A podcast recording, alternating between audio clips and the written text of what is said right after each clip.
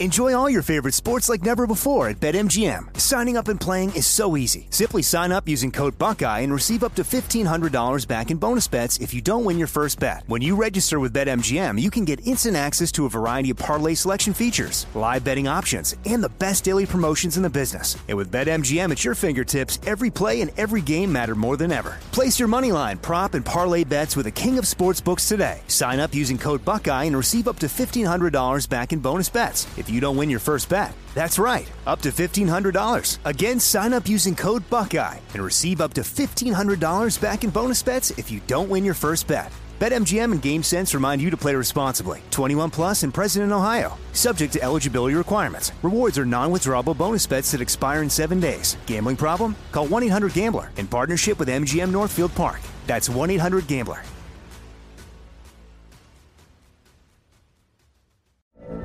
From BBC Radio 4, Britain's biggest paranormal podcast is going on a road trip.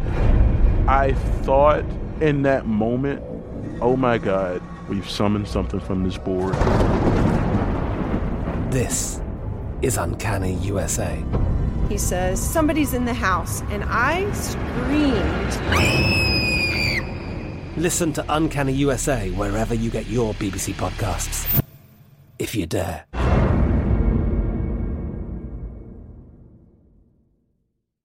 You know you've got a comeback in you. When you take the next step, you're going to make it count for your career, for your family, for your life. You can earn a degree you're proud of with Purdue Global. Purdue Global is backed by Purdue University, one of the nation's most respected and innovative public universities. This is your chance. This is your opportunity. This is your comeback. Purdue Global, Purdue's online university for working adults. Start your comeback today at purdueglobal.edu. With Lucky Land slots, you can get lucky just about anywhere. Dearly beloved, we are gathered here today to. Has anyone seen the bride and groom? Sorry, sorry, we're here. We were getting lucky in the limo and we lost track of time. No, Lucky Land Casino with cash prizes that add up quicker than a guest registry. In that case, I pronounce you lucky. Play for free at LuckyLandSlots.com. Daily bonuses are waiting. No purchase necessary. Void were prohibited by law. 18 plus. Terms and conditions apply. See website for details.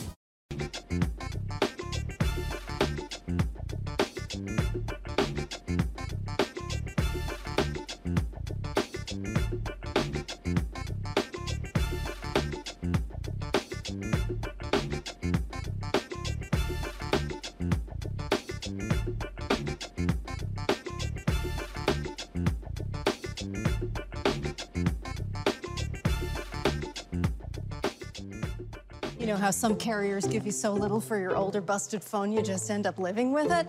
I don't think so. Verizon lets you trade in your broken phone for a shiny new one. You break it, we upgrade it. You dunk it, doggy bone it, slam it, wham it, strawberry jam it. We upgrade it. Get a 5G phone on us with select plans. Every customer, current, new, or business. Because everyone deserves better. And with plans starting at just $35, better costs less than you think.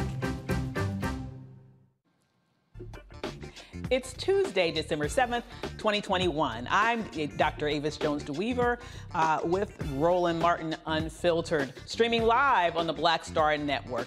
They shut down D.C. We'll show you how and why protesters blocked traffic around the nation's capital. In about 45 minutes, members of the Congressional Black Caucus will be on the Capitol steps holding a vigil, urging the Senate to pass much needed legislation. And the 61st mayor of Atlanta, Andre Dickens, will be here to tell us about the plans for the city. The man accused of killing music executive Clarence Avant's wife is charged with murder. A jury will soon decide the fate of Jussie Smollett. Closing arguments will begin tomorrow. We'll have a breakdown of what happened in court today. Plus, a commission analyzes the fundamental framework of the nation's highest court to determine whether charges should be made. And in our marketplace segment, sponsored by Verizon, we'll talk to a man who had a thriving nightclub before COVID shut him down. Now he's operating the first black owned grocery store in Houston. It's time to bring the funk on Roland Martin Unfiltered, streaming live on the Black Star Network. Let's go. Whatever the he's on it. Whatever it is,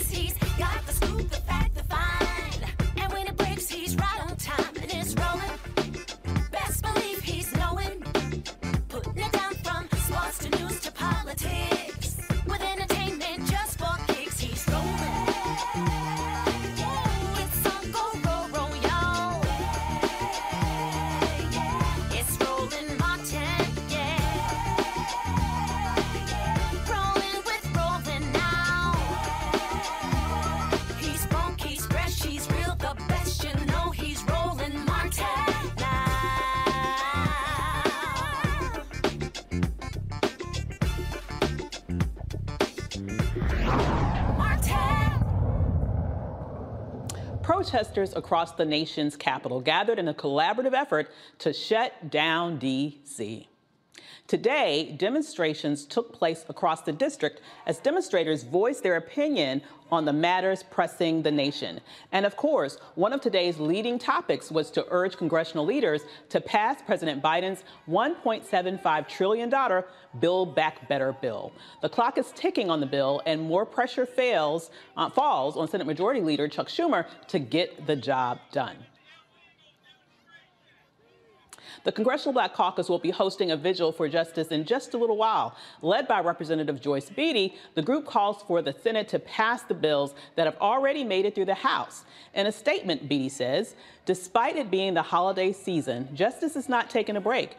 We're streaming uh, alarming examples of gun violence, police brutality, hate crimes, environmental justice, and unfortunately, so much more. While tragedies are commonplace, we've placed legislation that would transform our justice system, save lives, and change the narrative here in the House. It's now time for the Senate to act. Make no mistake, this vigil is a clarion call to action. We've passed the bills, we've delivered for the American people. Now it's up to you. Will the Senate act and save lives, or will they continue to choose inaction and obstruction? Will you stand by idly while lives continue to be lost, or will you govern? Tomorrow, Black women leaders and allies will host a Freedom Walk march beginning at 12:30 p.m. They will meet at the uh, National Council of Negro Women headquarters and walk to the U.S. Senate for a Speak Out. On our panel tonight is Mustafa Santiago Ali, former senior advisor to the Environmental Justice uh, Division of the EPA, and Xavier Pope, host of Suit Up News and owner of the Pope Law Firm. Uh, welcome, young men. wow, a lot going on, huh? Definitely. Well, I have to I have to say, with everything going on, and you know, with the Congressional Black Caucus holding this demonstration, uh, and citizens across the district saying it's time to move on and get some work done, do you think that's going to be enough to uh, change the Senate from inaction to action on those bills that we know are critically important? That's just languishing uh, in their part of Congress to this day. What do you think, Santiago? I think it's always a good step. You know, we got to keep the the focus on the injustices that continue to happen, and we also got to keep a focus uh, on what the Senate needs to do. And by letting them know that that folks are still paying attention, that folks are still connected, that folks are still engaged, then it lets them know that we're not going away. We know what justice looks like, and whether it's in housing, healthcare, jobs, voting, and a number of other issues and they have the pieces of legislation in front of them to address the needs that exist inside of our country. The question is, do they have the will to actually get the job done?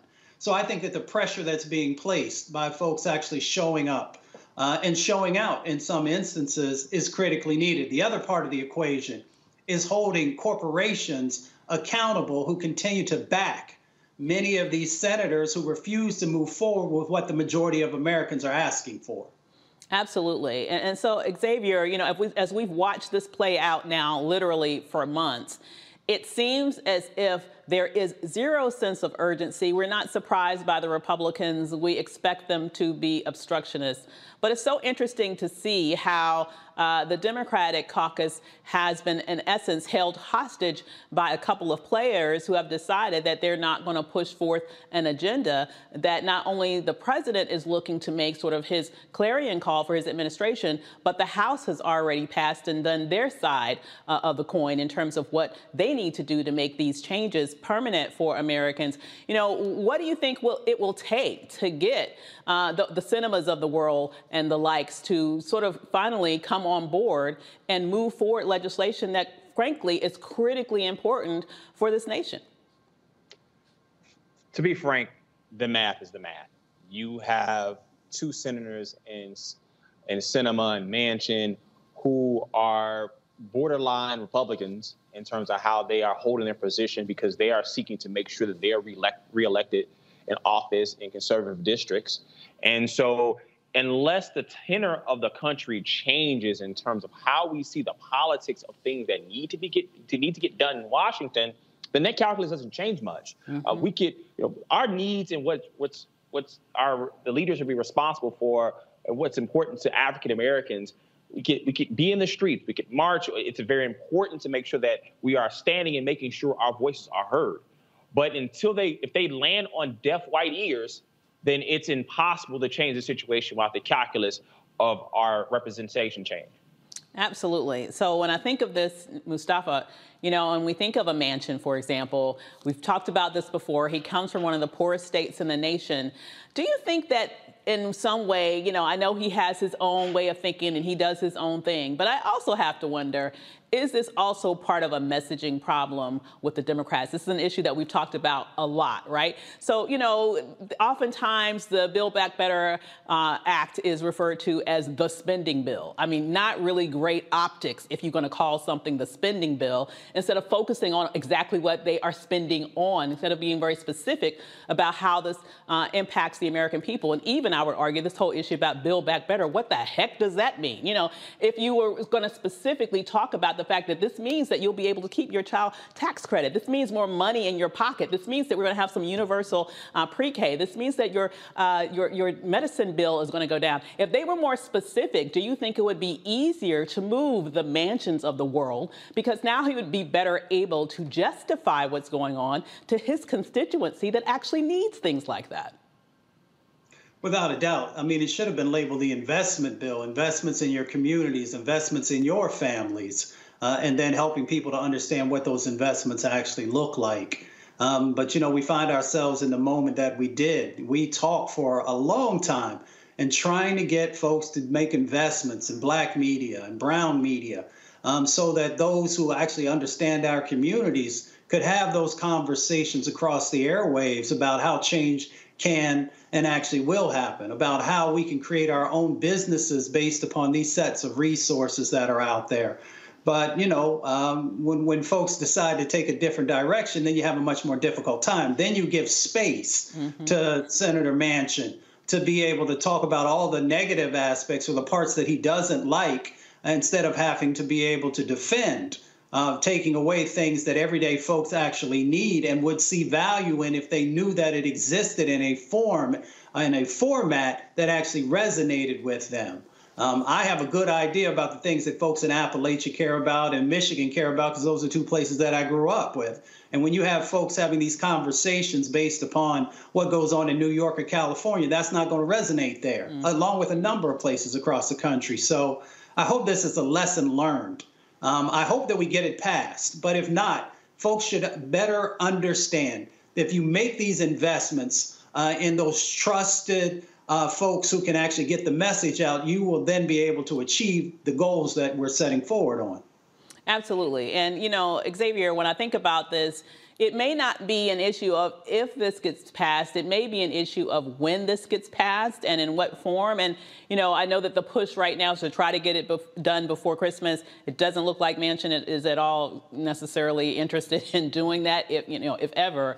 It, what I think about, though, is the broader picture and what are the impacts on midterms, right? We saw what happened with the Virginia's governor's race and all that happened. Uh, it's a number of reasons why I think it turned out the way it did, but it certainly didn't help that there was such inaction on, on, in Congress on those issues that one could argue that you could say, hey, we delivered for the American people. Are they sort of going down the same road with this in terms of, you know, is the issue with this lack of urgency in actually passing legislation in time for people to actually see the benefits of it, is that going to hurt the Democrats writ large, including a Joe Manchin, uh, and bite them in the butt when the Democrats lose power in the Senate? Because honestly, this is the most power he's going to have. When this becomes a Republican majority Senate, you know, where it's no longer 50 50, his ability to be the kingmaker, so to speak, with regards to legislation will poof, disappear.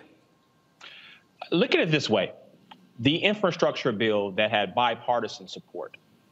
And even the Republicans that didn't support it, like Mitch McConnell, who didn't show up at the signing of the bill, basically touting being responsible for bringing the different changes that were necessary in their communities, in their districts. Mm-hmm. The same way that the focus should be on what how it benefits those that are in Republican districts. I think that's the same way to deposit the Build Back Better bill. And instead of focusing on Kyrsten Sinema and, and Joe Manchin, it- focus on the Republicans who know that certain provisions of this bill benefits their constituents and target them and say, look what happened with the infrastructure bill. These are the people who didn't vote for it that are now touting it. Mm-hmm. This is how it's benefit these communities out. They're saying this is they're taking responsibility for it. Why aren't you taking responsibility for other issues that are get widestream mainstream support across the aisle? Put your attention on that and say, hey, we need to come together for this, and this is how we're able to pass legislation that impacts all Americans. Sounds good. I'm hoping that somebody is listening in the Democratic Party because that sounds like a good strategy to me. Coming up, we'll talk to the new mayor of Atlanta, Andre Dickens. And later in our marketplace segment, sponsored by Verizon, Houston welcomes its first black owned supermarket, District Market Green. The owner will tell us how the pandemic made him go from entertainment business to feeding his community. But first, a quick break. This is Roland Martin Unfiltered on the Black Star Network. We'll be right back.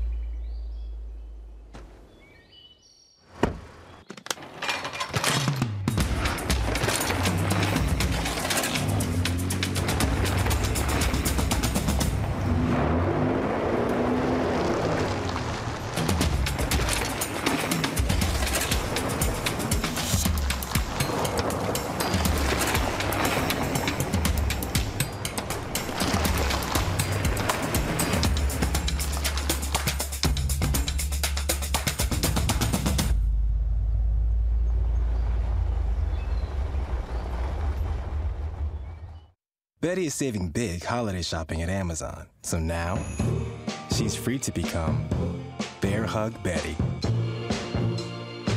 Settle in, kids. You'll be there a while. Ooh, where you going?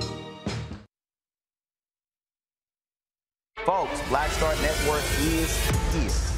Oh, no punches! I'm real um, revolutionary right now. Support this man, Black Media. He makes sure that our stories are told.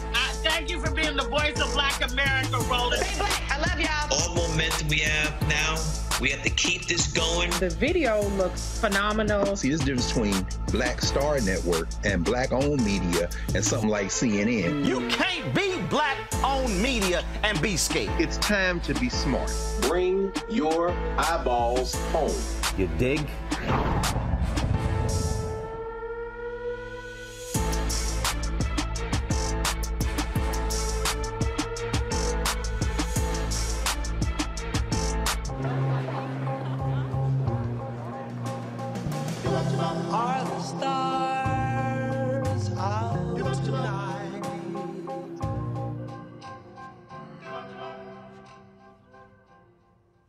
Alexa, play our favorite song again.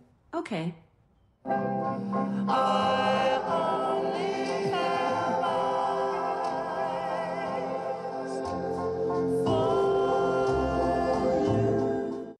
Y'all know who Roland Martin is. He got the ascot on, he do the news. It's fancy news. Keep it rolling. Right here. Rolling.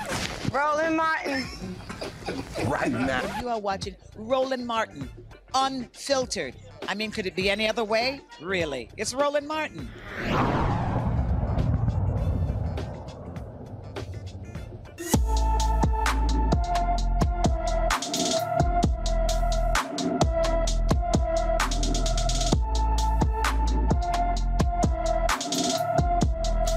Sixteen-year-old Devon Simpson, who was last seen Wednesday, December 2nd, here in D.C.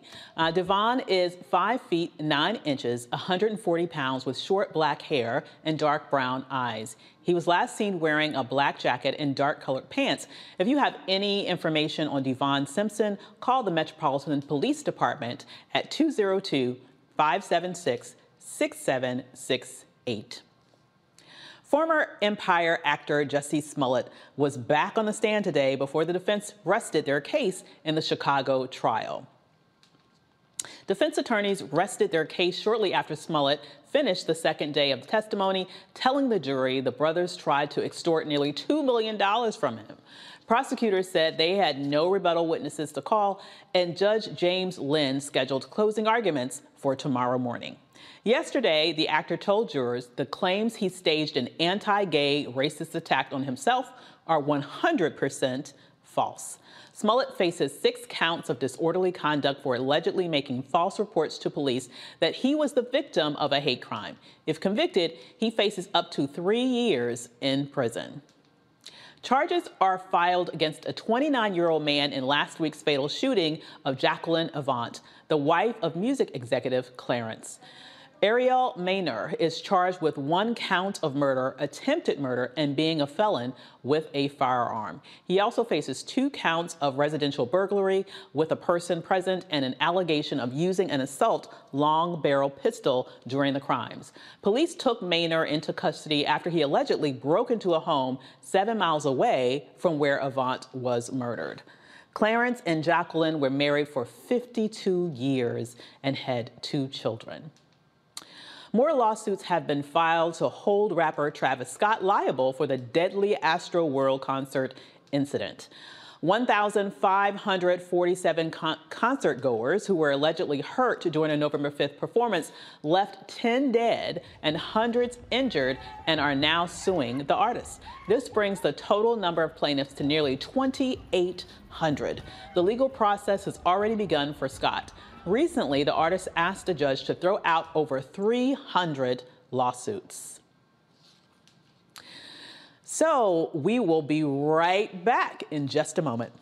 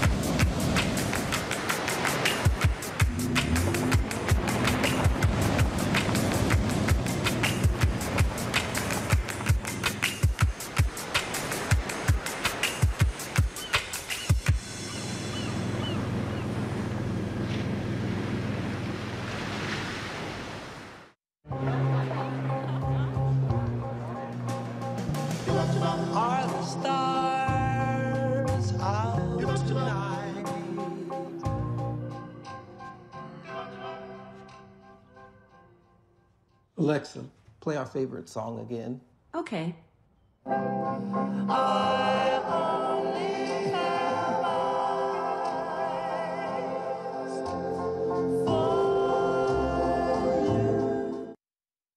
Once upon a time, there lived a princess with really long hair who was waiting for a prince to come save her. But really, who has time for that? Let's go.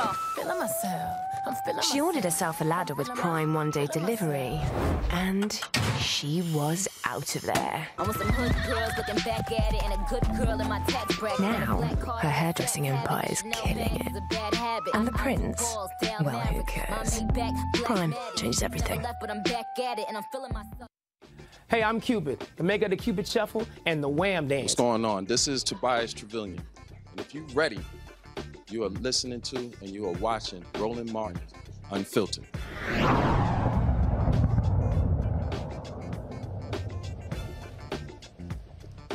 Atlanta has a brand new mayor. Andre Dickens will be the 61st mayor of Atlanta after winning last week's runoff over Council President Felicia Moore, 64% to 36%.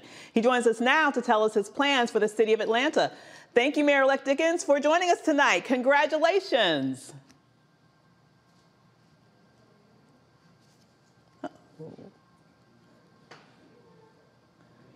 Hi there, Mayor. Can you hear us? Yes, I can hear you. Awesome. Congratulations. Thank you so much. Thank you. Wow, that must have been a heck of a race. but now it's behind you. Now it's about the future of Atlanta. So tell us, let us in on a little secret. What is at the top of your agenda for your wonderful city?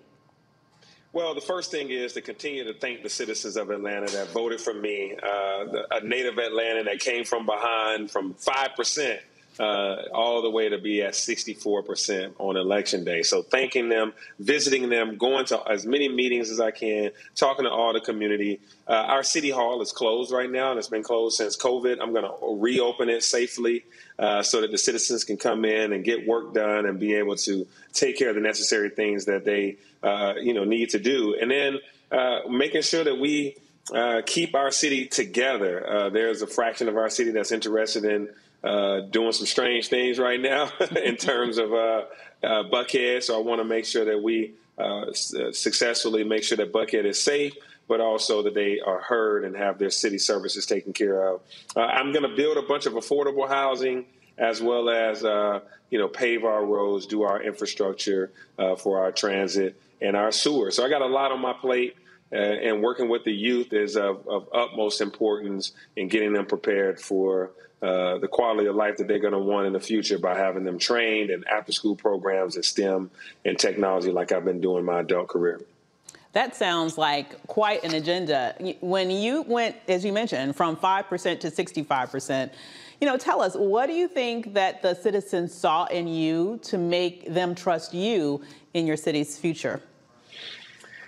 Yeah, you know, my message began to resonate once, you know, we got into debates and on the forums and uh, a lot of meet and greets and just knocking on doors, going door to door, you know, telling the story that uh, we can't be a tale of two cities with all this prosperity, but multi generational poverty mm-hmm. on the other side of the tracks. So, talking to them about the ability to train people to get great jobs that Atlanta continues to grow, but too many of our people are untapped talent. They're just waiting for us to tap into it, train them, and prepare them, and make sure that we spread this economic boom around that if you don't make sure that people have an opportunity and access and equality, they will show up in your system in other ways. Mm-hmm. And so it's best for us to make sure that we're inclusive and that everybody that's coming here makes sure that they make way for the people that are already here. And that really resonated with a lot of Atlantans, as well as our senior citizens who constantly are approached uh, on the right side of them by somebody that's building a, a, mini mansion,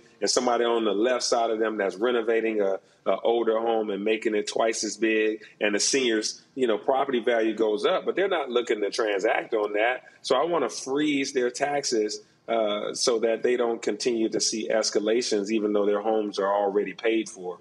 So we're trying to make sure we preserve our culture, our seniors, and, uh, you know, I was just, you know, resonating with people about being honest. I got a whole lot of energy, and I've been um, able to, you know, change the tides in my favor.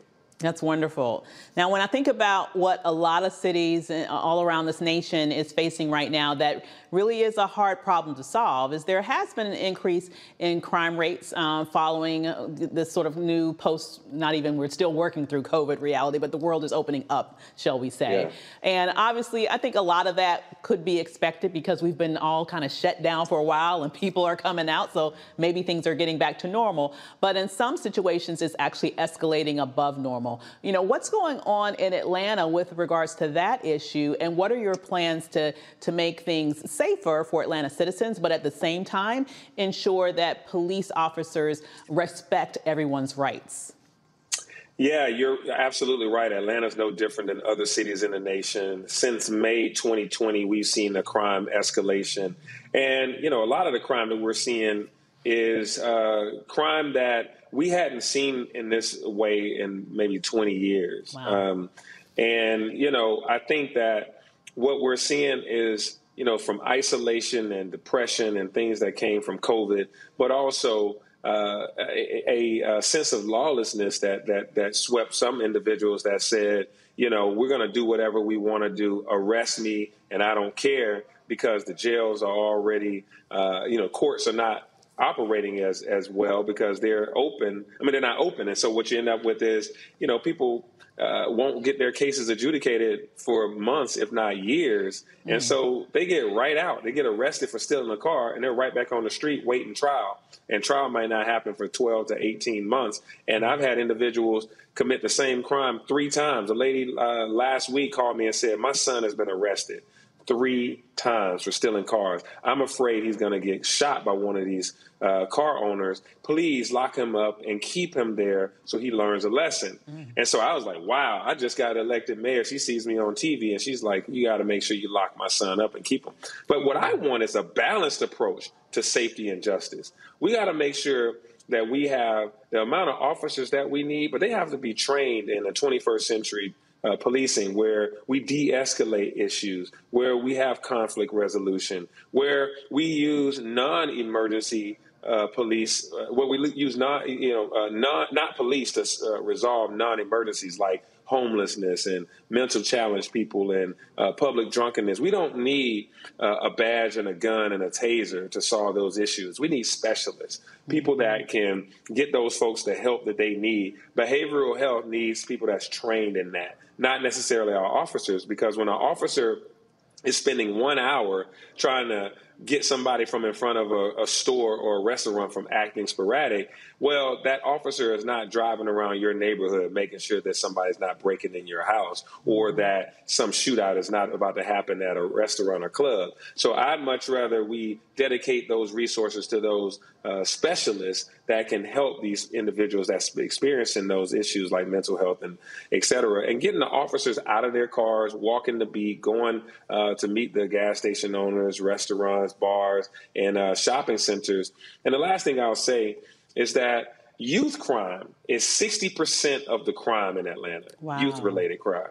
So individuals under 25 years old are committing uh, 60% of the crime. Mm. So when we get youth crime down, we get overall crime down. And it's important that we embrace our youth and make sure that they have a pathway uh, to prosperity out of poverty and out of uh, you know issues that they don't see their, their, their life track going the right way.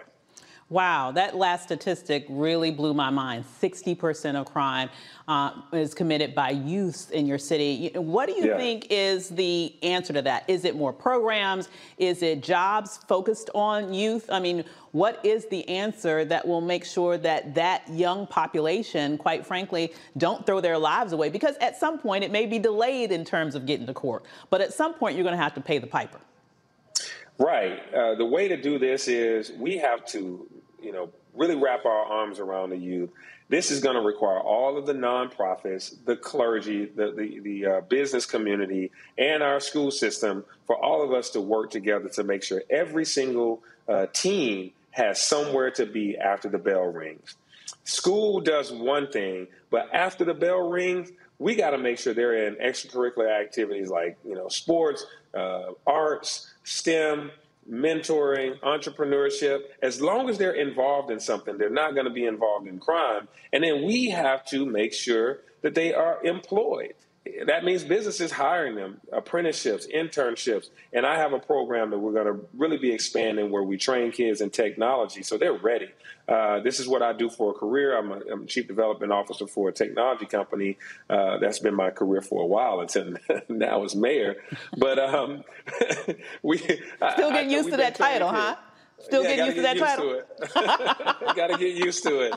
oh, that's powerful. I love it. But you know, technology is the future, so I think it's a great synergy. Uh, your skill yes, set absolutely. there and what you're bringing to this city, and specifically, I think it's something that would interest young people. Obviously, they seem to be right. more proficient in technology than the rest of us.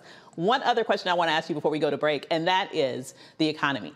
Now, you know, if I'm looking at the overall, the latest job statistics, actually was good news, in my opinion, for the black uh, population. We saw our unemployment rate goes down a full point from the previous month. If we looked at this time last year, uh, we were, uh, uh you know, 10% unemployment as compared to like 6% right now. So that's a huge drop. You know, what's that situation looking like in Atlanta right now in terms of employment possibilities, and how is that looking for your citizens? Yeah, you know, the economy is doing uh, quite well right now in Atlanta. And, you know, Atlanta has a really large African American population. So, you know, our statistics are typically, uh, you know, if, if, if the economy is going well, you know, it's also going well for African Americans. But it's still a, a, a segment of that population that is not going as well. You know, there's Mhm. still individuals that, um, you know, our minimum wage in Georgia is only uh, five dollars and fifteen cents an hour. Wow. Uh, the state of Georgia is, you know, and and the state prevents all municipalities from setting their own uh, minimum wage. So in the city, uh, for city employees, I actually four years ago moved our minimum wage up to fifteen dollars an hour minimum wage from ten dollars for all nine thousand employees of the city. But you know, we we want to move that up even higher. And so that attracts more people to come to work saying, okay, I can get a good job here working for the city and I can be, you know, compensated enough to, you know, afford an apartment. Whereas on the street, working at McDonald's or some other, uh, you know, restaurant, you're not necessarily going to get $15 an hour um, because the minimum wage in Georgia is so low. So Mhm. helping spur this economy is at the top end a lot of employment. And on the bottom end it's a lot of people that may be employed but they have to have two jobs to be able to make it. They have to put together two jobs to be able to afford health care daycare uh, transportation and you know of course paying their, their, their for their food and, and monthly expenses. So uh, i'm looking to have economic ladders to be able to have people grow in, in income because uh, we have affordable housing needs because the housing is necessary, but the affordable part is about income. In Mhm. Georgia and in Atlanta, our incomes just aren't high enough. And we have to give people skills to be able to get higher income so that even though we have a you know a pretty good unemployment rate that's not that high, we still have people working jobs that don't pay enough. Mm, I hear And, I, you. and, I, and, and I'll give you an example. I, I met I met people at the airport that are still working to pay last month's rent oh my God. because yeah, and, and that's uh, not enough income for you know to be able to take care of their family needs because they work for a contractor Mhm. and they don't work for the city. They work for a contractor, and that contractor pays them nine dollars an hour. So they work nine dollars at the airport, and then they work you know eight or nine dollars at another restaurant, which which takes them to almost sixty to eighty hours a week. How do they look after their kids? Right. So this is all I care about is overcoming these generational issues of poverty and income inequality, and we have to deal with that right right away. And that's what I'm going to do as mayor. That sounds like a powerful agenda. If you'll hold on for just a second, we will be right back with Atlanta's Mayor elect Andre Dickens after a quick break from our sponsors, Amazon and Buick. Roland Martin Unfiltered will be right back. You're watching the Black Star Network.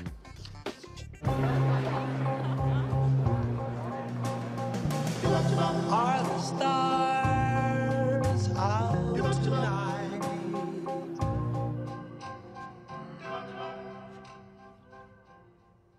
Alexa, play our favorite song again. Okay.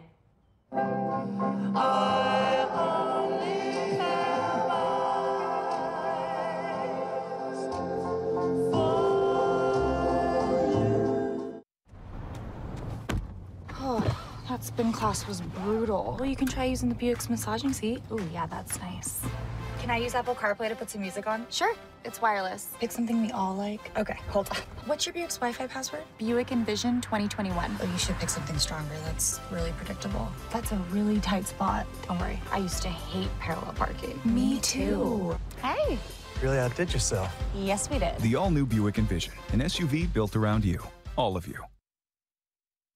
Once upon a time, there lived a princess with really long hair who was waiting for a prince to come save her. But really, who has time for that? Let's go. Feeling myself. I'm feeling She ordered herself a ladder with Prime one day delivery, and she was out of there. I want some hood girls looking back at it and a good girl in my tax bracket. Now, her hairdressing empire is killing it. And the prince? Well, who cares? Prime changes everything. But I'm back at it and I'm feeling myself. Hello, everyone. I'm Godfrey, and you're watching. Roland Martin Unfiltered. And while he's doing Unfiltered, I'm practicing the wobble. Welcome back to Roland Martin Unfiltered. Thank you, Mayor-elect Dickens, for sticking around with us. I now want to bring in our amazing panel who I know have some great questions for you. So we're going to start with Mustafa. Mayor Dickens, it's good to see you. I Also, uh, a bunch of members of my family uh, from uh, Kappa Alpha Psi, so they said to make sure I give you a shout out. Um, so we had to go there. Okay. Had to go there. You had to. well, I'm representing for the AKAs with my pink today. All right, go ahead. And Roland's not on today, so you know his A five eight. He can't he can't keep up with these kappas that's on here. well, I'm gonna try. I'm gonna try and hold it down for Roland real quick. But um, I know you went to Mays High School. I, I got some roots in Atlanta, and um, I know with these infrastructure bills that we have that are coming, both the bipartisan which passed, and hopefully the Build Back Better. Uh, I'm curious. Um, two parts to this. The first part how are you going to utilize those dollars? And the third part is how can folks help you? Because I understand the dynamics with the Georgia House um, and being able to make sure those dollars make it back to Atlanta. So what's the plan? Yeah, absolutely. I'm so excited to, um, you know, be in a position to take these dollars and put them to good use for the citizens of Atlanta. Uh, President Biden actually called me on Friday, and that was outstanding, you know, to talk to him, and, and that's what we talked about. He congratulated me on winning the election and said that Atlanta is a special place to him. He mentioned our current mayor, Keisha Lance Bottoms, and said the great relationship that they share, and he wanted to continue that. And I told, I expressed that I wanted to continue that uh, level of relationship as well, and also to have those infrastructure dollars come straight to Atlanta, Georgia, and we have shovel-ready projects ready to go. I want to do a lot of things. Uh, we have this uh, loop around the city that we've created called the Beltline. Uh, it needs to have transit around it, so I want to build light rail, and then also have that light rail go out to Greenbriar Mall, which is going straight to the south side, because that area of town has the longest commute to get to a rail station on the bus. People take 40 minutes to ride a bus to get to a rail station. So our lower income African Americans are spending more productive time on a bus instead of being able to get on a train and get to uh, the the work, you know, the uh, central business district to go to work quicker. So I want to spend it on transit. I also want to do a lot of small projects that have major impact, like sidewalks around every single school and around every single senior center, to make sure that we have safety precautions, speed humps, and other things to calm down traffic so that people aren't getting hit because we have uh, some crashes that occur. So making sure that we have mobility and safety across our city, but then our water and sewer infrastructure needs some support. Uh, Atlanta is very hilly, as you know. So with the hills comes the valleys, and in the valleys you end up having, uh, you know, a, a, puddling effect when there's rain. So making sure we have great sewers and we can prevent a lot of this stormwater stormwater runoff that we have that's really causing issues when we have uh, severe weather events. So I have a set of plans and projects, and I've even told him that I see that parks as a part of infrastructure. If anything that COVID 19 taught us is that we all like to get some fresh air and go out in nature, and that we have to have every Atlantan within uh, a 10 minute walk of a world class park and have maintained equipment there and uh, all of that. So, parks and art are, are, are, all a part of our quality of life. So, I have a, a great plan of action, and we're ready to roll on a lot of fantastic initiatives to use that. I'm, I'm an engineer. So you know I love infrastructure projects and things of that nature. Sounds wonderful. Xavier, do you have a question?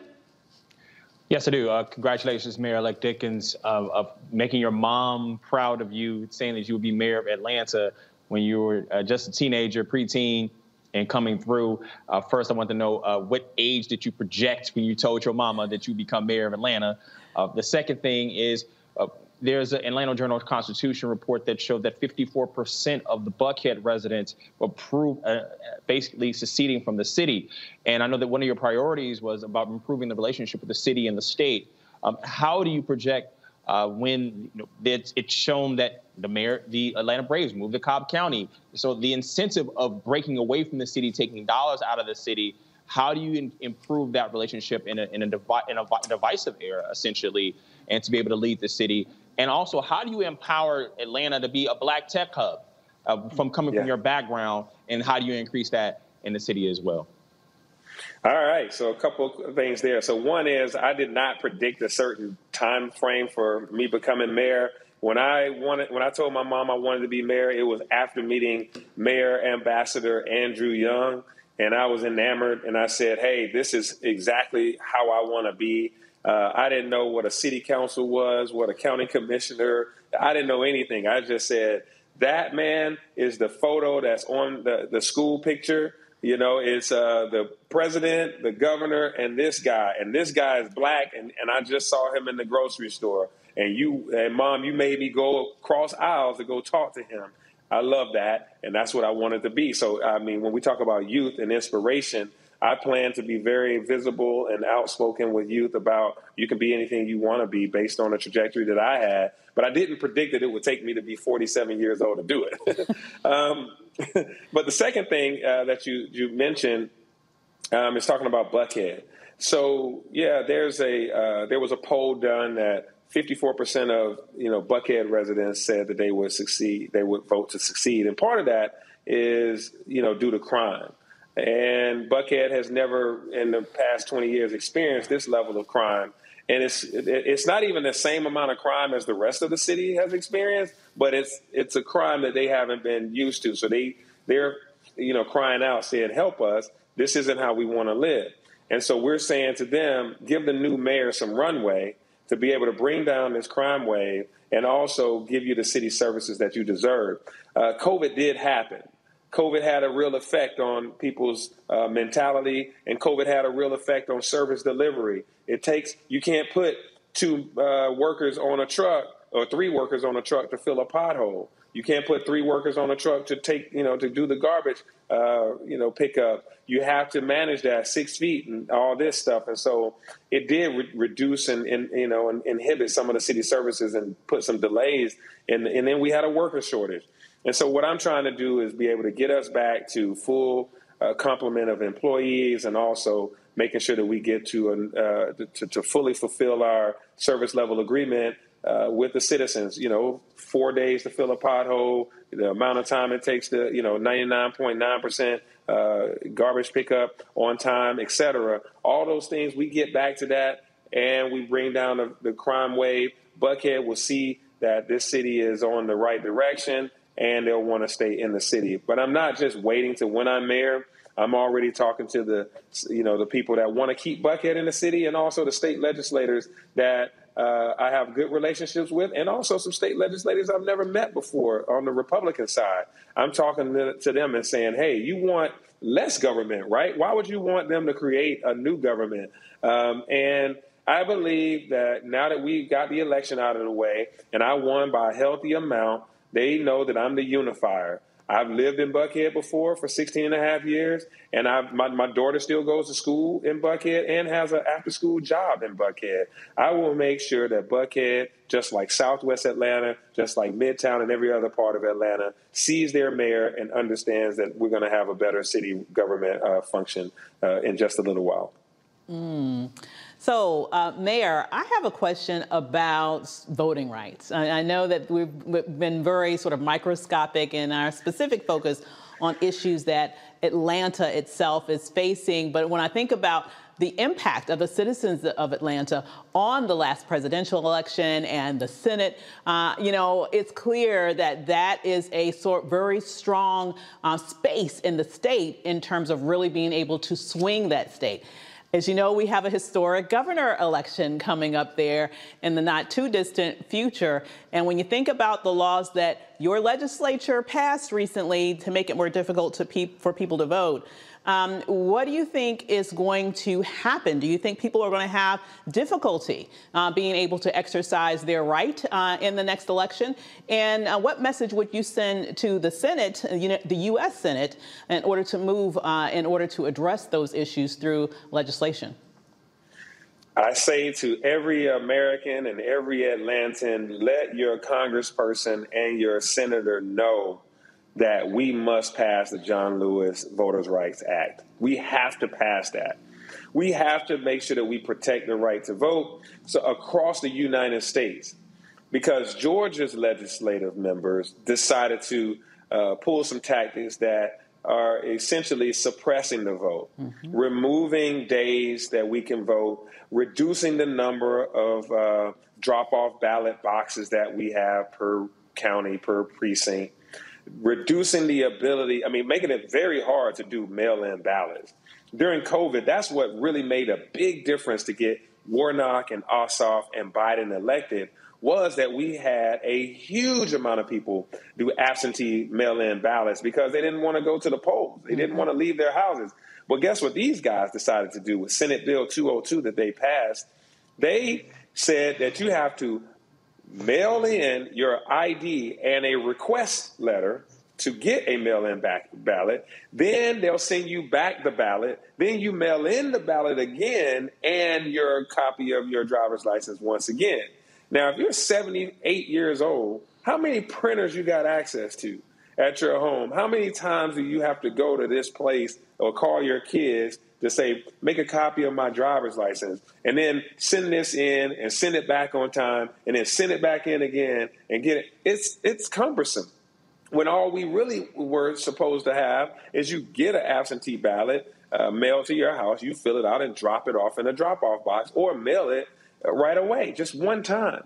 These things, in even my election, in even the mayor's election, which is in a city that's majority Democratic and very easily to comprehend how to go about the task of voting, uh, 4,000 people requested a mail in ballot. And we only got 2,000 of them turned in. Wow. Because a lot of people said, I thought when I sent this in, that was all I had to do. And then you sent something back to me, and it came the day before the election. I didn't check my mail that day, so on the on voting day, you, you said it was too late for me to turn it in. It's it's basically voter suppression by confusion, by uh, requiring extra steps to do something that should be very easy and free.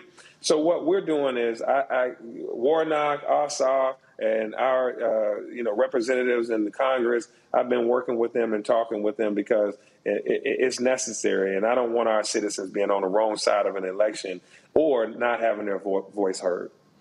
Absolutely. Well, Mayor, I want to thank you so much for being so generous with your time this evening. I think the citizens of Atlanta are lucky to have such an amazing person as you to lead them through this very interesting time that they're in. And we look Right. forward to having you on the show many times in the future. All right, I look forward to it. Thank you so much to all the panelists, and thank you uh, for having me on. And let's uh, let's continue to talk. Absolutely. All right, see you soon. See you. Bye bye. There's more to come on Roland Martin Unfiltered.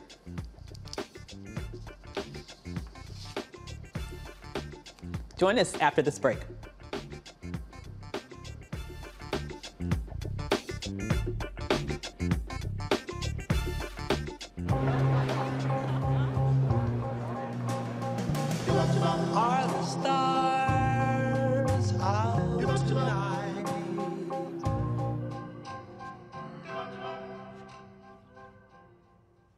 Alexa, play our favorite song again.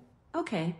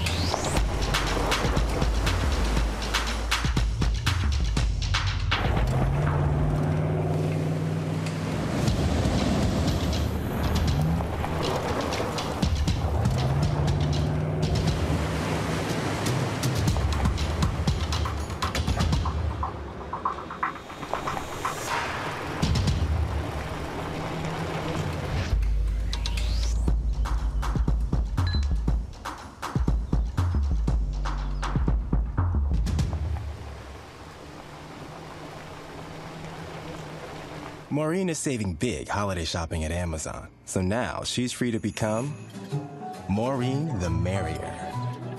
Food is her love language, and she really loves her grandson. Like, really loves. Hi, I'm El DeBarge. Hey, yo, Peace World. What's going on? It's the Love King of R&B, Raheem DeVaughn, and you're watching Roland Martin, Unfiltered.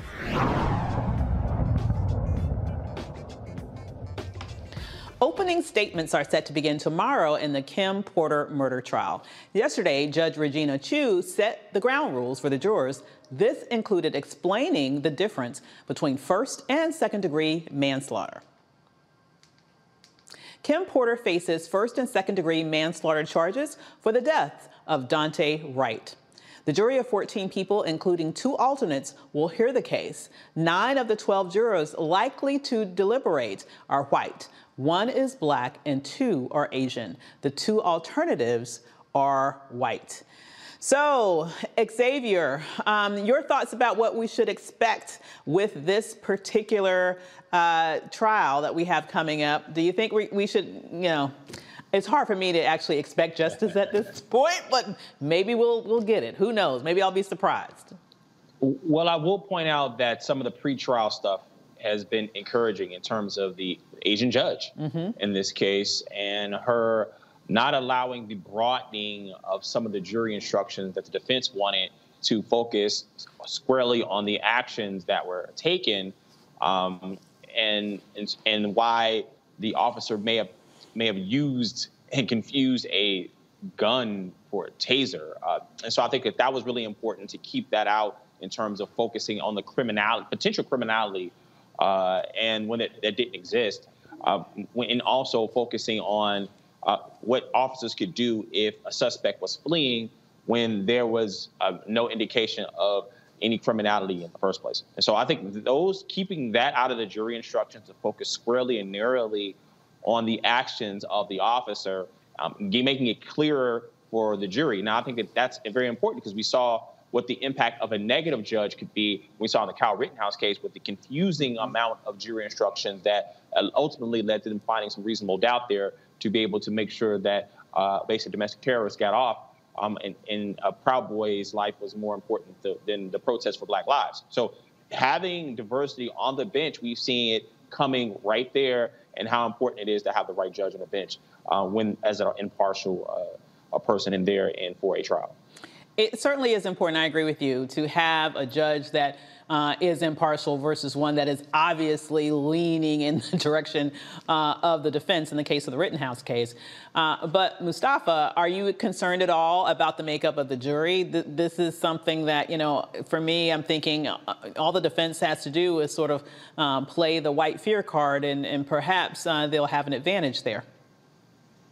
Well, I'm, I'm always concerned when we have juries that, that don't look like America, that the percentages don't look like America, um, because it's so easy. The, the history has shown us um, that, you know, the scales have always been tilted against us. And it began um, with, you know, the framing of how we have our laws and stuff in place, but it was actually buffeted um, by these juries that often were not representative, um, where we didn't have a voice uh, in the process. So I have concerns. But of course, you know, with the Ahmaud Arbery case and others, we can see that when a judge sets fair sets uh, of actions and requirements, um, then it can help to balance out the scales of justice so that we can get down to, you know, the facts of a case. Mm-hmm. But I will note, though, that 74% of Hennepin County, where this case is being tried, is 74% of it is white. Um, the jury makeup is about 75% white, which is goes in line with some of the, Democrat, dem, the demographics of that particular county. So that's true that it's important that we do have diverse juries, but it does line up with um, where the diversity exists in that particular county. Should give us definite fear because it, it was a black man that was killed, um, and so it's important for us to recognize that as well. Absolutely. Uh, however, I, you know, I'm thinking about, you know, if it was my son, I would want more than one. I think it was just one black person, right, on the jury. Is that correct? Yeah, we. Uh, so the makeup of the jury is 14 people, uh, two alternatives, uh, and most of them uh, are white. Um, I, I, I mean, I would be concerned. I mean, Mhm. we we don't see we don't see justice play out at all. I mean, so and and the but we I, I'd say this is encouraging that we do have an impartial judge, and I think I think it's really important that we do point this out because I don't think that people know enough about how judges impact the evidence that juries see so that they are not being not so that they're the, the bias that they may have is tapped into. Because we saw it openly in the Cal Rittenhouse case how the defense was able to take advantage of the bias to play into the jury by framing it, the politics of really with no case at all, really in defense, even putting Rittenhouse on the stand. So in this particular case, it's really important how the evidence is viewed by the jury to be able to eliminate as much bias as possible. So yes, we we'd love to have more, but all black, we want that. but he, it, without that, uh, making sure that we have an impartial arbiter of the case who is going to make sure that the case isn't slanted to play into in, in jury bias is extremely important. Absolutely. I mean, when you think about the Rittenhouse case, if you have a, a judge that won't allow the prosecutors to call victims victims, uh, you you know from the get-go that that's not going to go very well for the prosecution. Uh, but but when I think about this particular case, even beyond sort of the makeup of the jury and you know the the judge that does seem more fair in, in this case, discernibly, you know, I, when I think about this officer, I, I'm just wondering what the hell just, just really. I mean, that's just my question. What the hell? I mean, you are supposed to be the person that is teaching and training other officers. And we're supposed to believe that you can't tell the difference between a taser and a gun. I mean, that just literally makes no sense to me, just generally speaking. Is, is there something wrong with my logic here, Mustafa?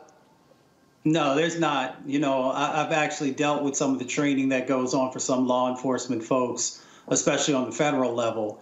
And, you know, there's a distinct difference um, between a taser uh, and a pistol.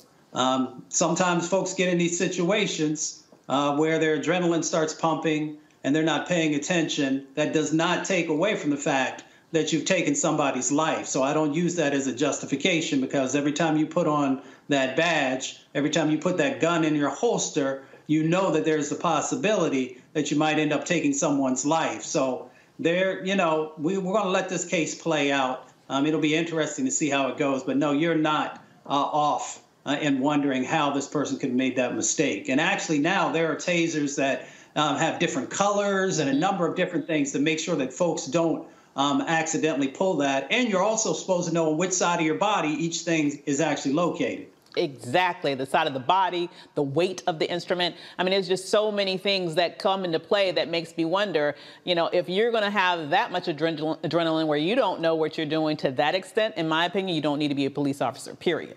Um, well, in Tennessee, a white teacher gets fired for teaching students about white privilege. uh, parents weren't too happy when Matthew Hawn's lessons centered on different perspectives on subjects involving race, class, and sexuality using essays and videos from black leaders. Sullivan Central High School is 95% white with less than 1% of black students.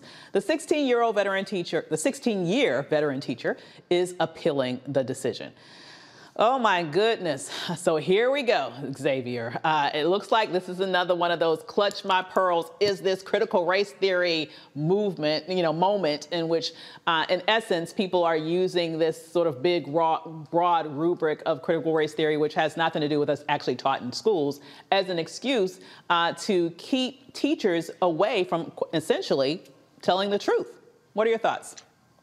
Race is taught to children and they're taught to teens. I think it's one of the most important things when we, we try to push back against the concept of critical race theory and it's not being taught on the on the elementary level and the high school level and it's taught on the collegiate law school level. I've taught critical race theory in law school.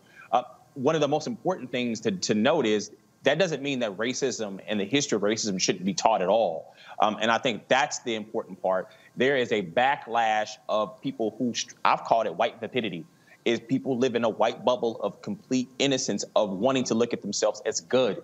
And any reminder of how the condition of the country tells them that they are quote unquote not good. Um, and it makes them have to do something about the conditions that benefit them. And they don't want to do that. They love the way it is. This is great for them. Don't change a thing. But I think that where racism is penetrated the most is when you have what's known as a race trader who is of a white background, or in, you said 95% are in these predominantly white background and challenge the structure that exists. Now, one of the bigger issues that is faced by this gentleman is that he kept saying, I'm going to stop doing this. this really hurts him and harms him because he was he, the, the pressure that was faced upon him. He he basically fell into it over and over and over and over again, and he looked it became a provocateur, and so that may harm his chance as some sort of appeal. But I think that he should have stood up right in the first sense and said, "I'm. This is what we're going to do, and this is how we're going to proceed." But that's that's him on the the, the, the appeal process. But he did the right thing in terms of presenting what he presented, but how he did it along the way may harm his chances of actually getting an appeal. But this is the okey doke. We already know. Absolutely. And I, and I, think you hit the head on the nail when you said that really what we're seeing here is this concerted effort to, in essence, whitewash white people right? It, it, it's this idea that, you know, we should not speak to uh, reality in terms of history and in terms of contemporary reality as it relates to white privilege and its impact on people who are not white, and quite frankly, its impact on white people. It's as if uh, not only do we not want to talk about just how things happen and the, and the reality around race in this nation, it's, it's that we want to continue, we want to operate under this illusion that every advantage that white people receive writ large is deserved, right? That there's some uh, level, it, sort of plays into this white superiority mythology. When you pull back the covers and you show the reality that there are built in advantages in the system that help you get what you want, right? Uh, that's what they don't want to talk about. Is that really what's happening here in a case like this, Mustafa? I think a, a, large percentage of it is. I mean, it's almost like when people uh, talk about the history of Europe and they only want to talk about, you know, kings and queens and all this other kind of stuff and not the reality uh, of, you know, the, the, the disparate uh, sort of living situations that the majority of folks were going through. You know, in our country, we never want to tell the truth. You know, we have this mythology that exists uh, about our country, and it actually weakens us because it doesn't show, um, you know, how we've fallen down, where we've made mistakes, um, and, and, how we're supposedly moving forward uh, in a better direction. You know, here's the way I break it down for folks when we talk about these issues. It's almost like in families when there's child abuse or where there's mm. sexual abuse, and everybody mm-hmm. wants to be quiet and pretend that it didn't happen and that it'll just go away. Mm. And that's how folks also deal with race in this country. They don't want to talk about everything that they did with the genocide around indigenous brothers and sisters. They don't want to talk about enslaving of African people and getting free labor and making trillions of dollars off of that, which is really the bedrock that our country was built on. Mm-hmm. We just need to tell the truth. Tell the truth and then do the steps that are necessary to uh, heal our country and to also make sure that there are reparations or other sorts of actions that address the people who this country has built on on top of. Well, you know, I think Mustafa, I do believe though that the truth is actually being told. We just had the uh, Mayor-elect Dickens on the show talking about Buckhead. They're openly saying we want to leave Atlanta because there's a black man that's mayor, and the politics that he represents doesn't represent who we are. And that is in the open. there, there is there is no uh, hiding that. There is no trying to keep that under wraps. It's just how it's framed to the public in terms of who's who perceives that to be right and who perceives that to be wrong. It's just as simple as that. Absolutely, but when we talk about the classroom, you know, I, you know, I, I, think what's happening here is we don't want to talk about the truth about history, and I think a lot of it has to do with the fact that number one, uh, you have when you are truthful about what really happened in this nation's history then any person of any moral conscience would feel a need to take some corrective action, which is what they are trying to avoid. You just mentioned, for example, reparations. Lord God forbid. You want to see some clutching pearls? You're going to see it then, okay, when you open up that conversation. And then the next part of this coin is honestly, I have to go back to this issue of there is this desire to avoid the fact of the built-in advantages. Yes, there are wealth disparities that tremendously, uh, you know, advantage the white community. Why there's so much wealth as compared, for example, to black wealth and but then again, you don't want to talk about how you got all that wealth. You don't want to talk about uh, the centuries of free labor that allow for that to accumulate. You don't want to talk about uh, all of the sort of discriminatory policies that were put in place that built the suburbs, that allowed your parents to be able to buy homes for little or nothing that appreciated in value. Those were unfair advantages. I could go on and on and give a boatload of unfair advantages. And what's really interesting is those unfair advantages, that predisposition for wanting to tilt the system continues to this day. That's exactly what's happening with these voting rights laws that are happening all over the country. They want to build in unfair advantages that will lead to, in essence, an apartheid state that gives white people more voting power than everyone else in this country. Isn't it that white people are just addicted to not playing fair and they don't want that truth to be told in schools? Well, when you go to the club, everybody want to be in VIP. right?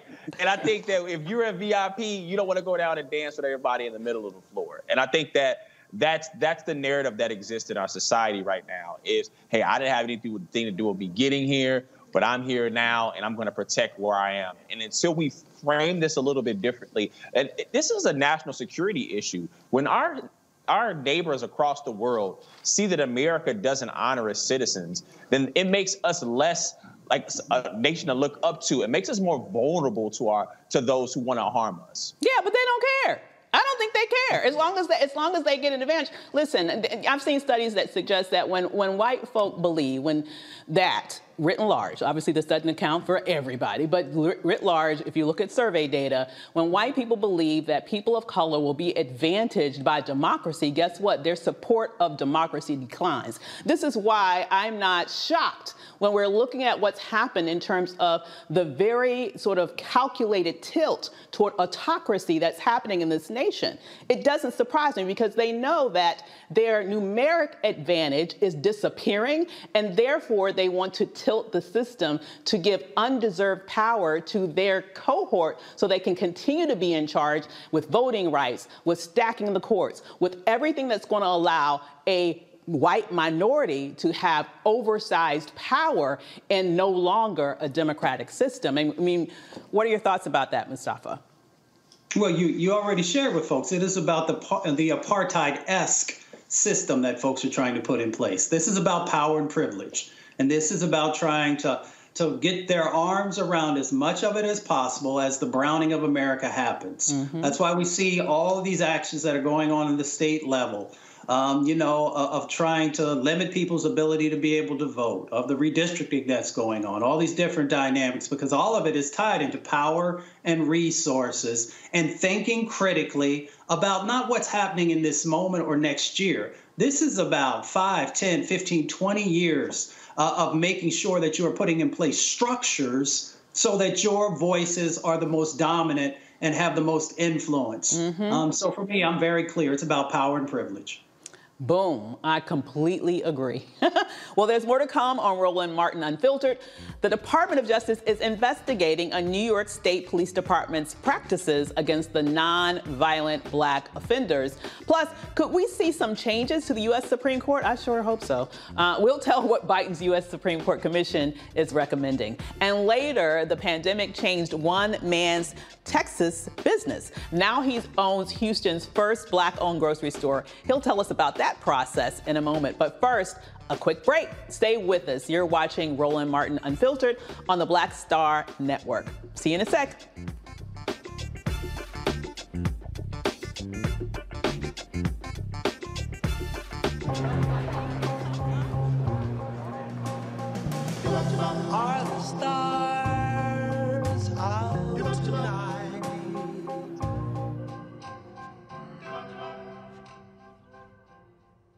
Alexa, play our favorite song again.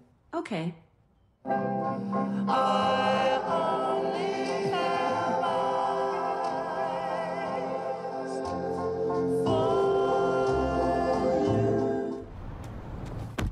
Oh, that spin class was brutal. Well, you can try using the Buick's massaging seat. Ooh, yeah, that's nice.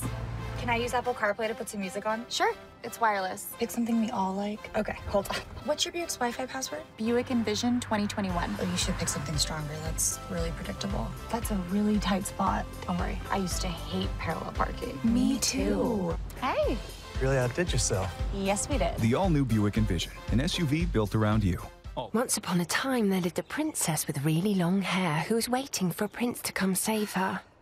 But really, Who has time for that? Let's go. I'm She ordered herself a ladder with Prime one day delivery, and she was out of there. I want some hood girls looking back at it and a good girl in my tax bracket. Now, her hairdressing empire is killing it. And the prince?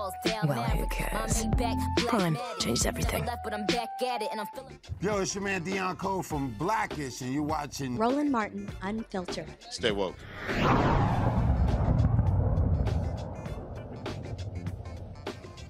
A commission set up by President Biden to explore changes to the makeup of the Supreme Court has unanimously voted to finalize their report after a seven month process.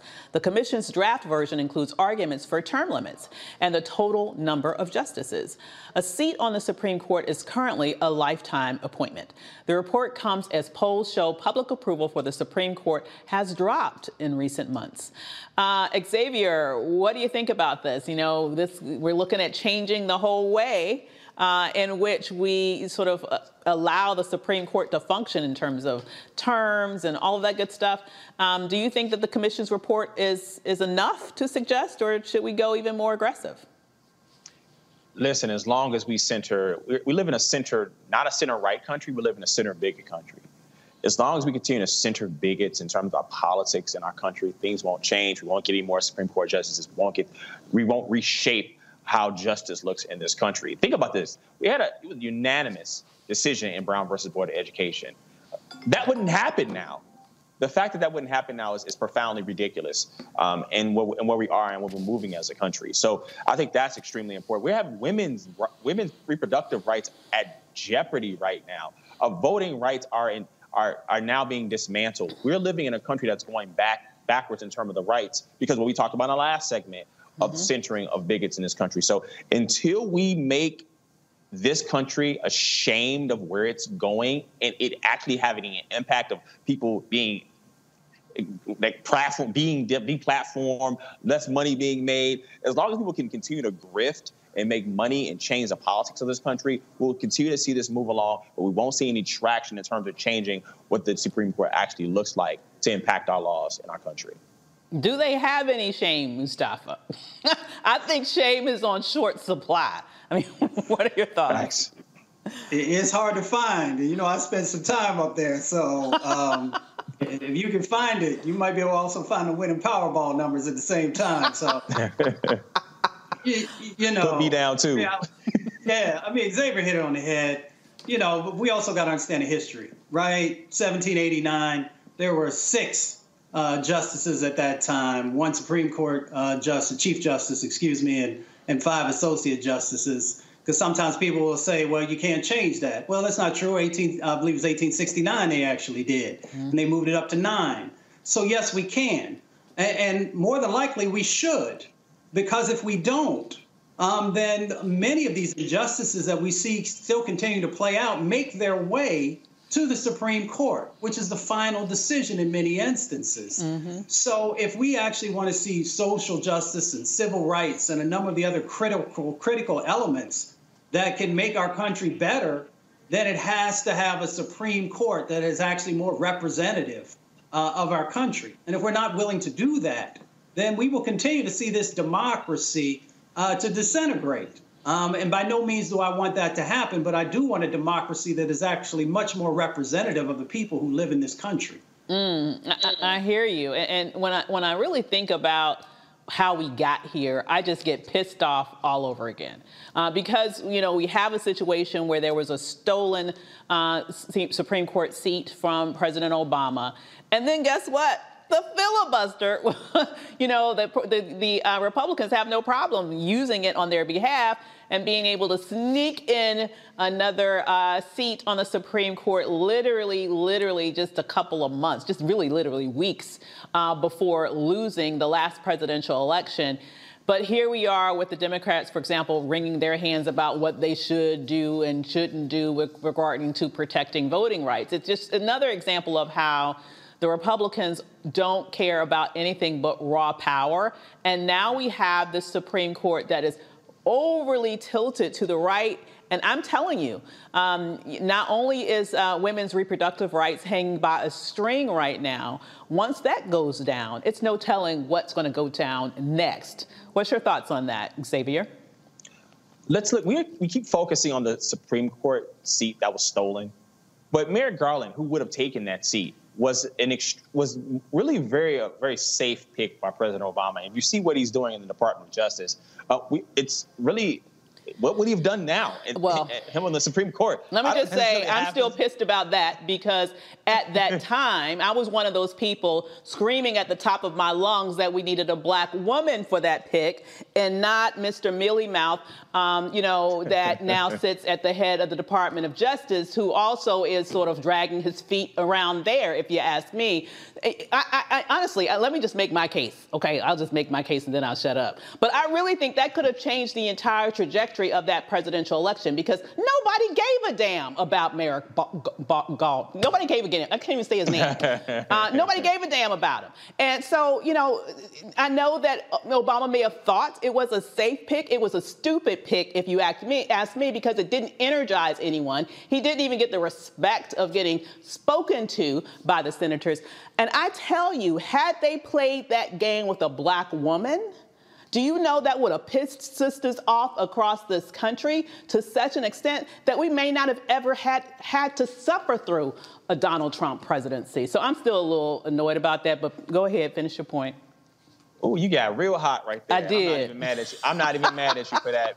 But there were two safe things that were done that year in terms of Tim Kaine being chosen as a as a running mate for, for Hillary Dumb Clinton. again. So and the, the, the Democrats have continued to try to placate people who they will never win. Yes. And as long as Democrats continue to mas- try to massage the egos of people that hate black people, we'll still be back here. Focus the attention on the issues that impact people and how it does.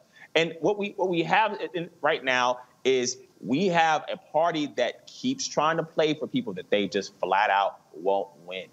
Focus on the issues. And we also have a checks and balances system too right now. Because we have a checks and balances system, Congress can come in and say, yes, we do want more seats because you are impacting our jobs and Mhm. how we're able to govern this country. And so that's how we have to frame that issue. You are a thousand percent correct. It's like they keep making the same mistake over and over again. It reminds me of the whole Lucy and Charlie Brown football situation. They continue to try to somehow beg and plead these people that they will never get. Like you met, like you said, people who hate black people and other folks. Okay, you know they try to do things that they think won't offend them, and in trying to offend them, they're not going to uh, appease them anyhow. And at the same time, you are deflating the excitement that you could get from the people who are your natural allies if you would just speak to them and present to them choices that would energize them. I mean, what do we need to do to get that through the Democrats' heads, Musta- Mustafa? Well, Democrats got to get serious. I always ask the question Are you serious about really wanting to win, or, or do you just want to show up and say that you were there? Hmm. Because the Republicans, when they come into the space, they're coming in like MMA fighters. You know, they're going to hit you with uh, a kick, and when you're looking down, then they're going to poke you in the eyes, they're going to try and choke you out. And then Democrats, you know, far too many want to be in a yoga mentality. And I'm like, you, you can't come into the ring like that. You got to be serious about it. And, and I'm a person who focuses on collaboration, all those other types of things. But when folks ain't trying to play the game right, then you got to come out. You know, you got to get gully with them. Yeah. So And, if they and- want, well, as someone as someone who does yoga, I, I think we should. I, I would say it, it's important to turn that thing upside down. So there it is. There it is. Yeah, let me be careful because there are a lot of folks, you know, who practice yoga, and I understand the benefits of it. But if I'm in a ring with somebody, you know what? You better you better be willing to do what's necessary to make sure that the outcome is right.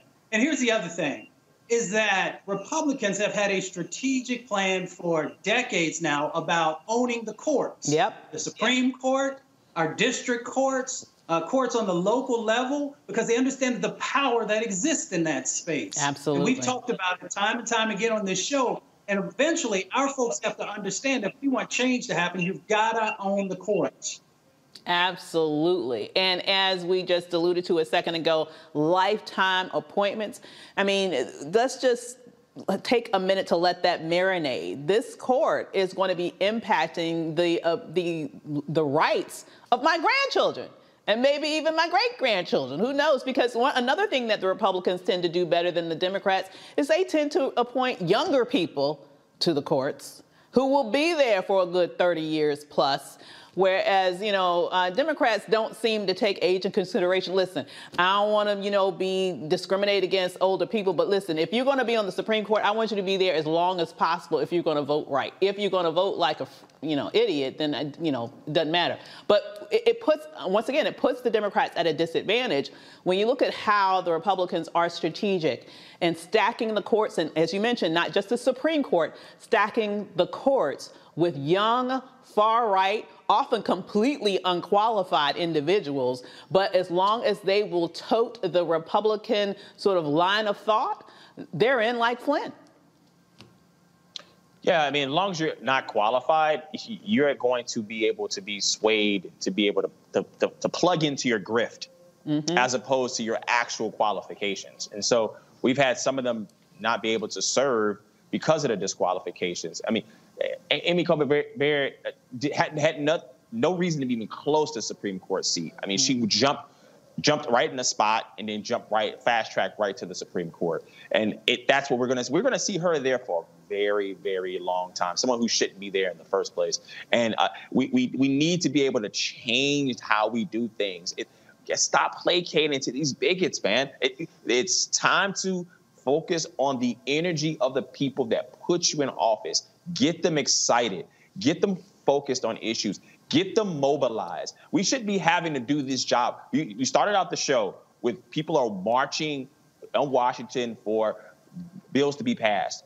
This shouldn't have to be that we're begging our representatives to do their jobs to be able to do the work for people that are putting them in office. Absolutely. It shouldn't have to be, but Unfortunately, it is. And then on the other side of the coin, maybe some Supreme Court justices and other justices need to be very strategic about when they retire so that they don't put us in a situation where they're replaced by individuals who their very mission is to undo everything they tried to protect their entire career.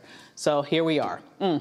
The Department of Justice is opening an investigation into the Mount Vernon Police Department in New York after reports of excessive force corruption, systemic racism, and discrimination. For example, in 2019, Officer Ryan Hughes pushed a handcuffed black woman into a cell after her arrest.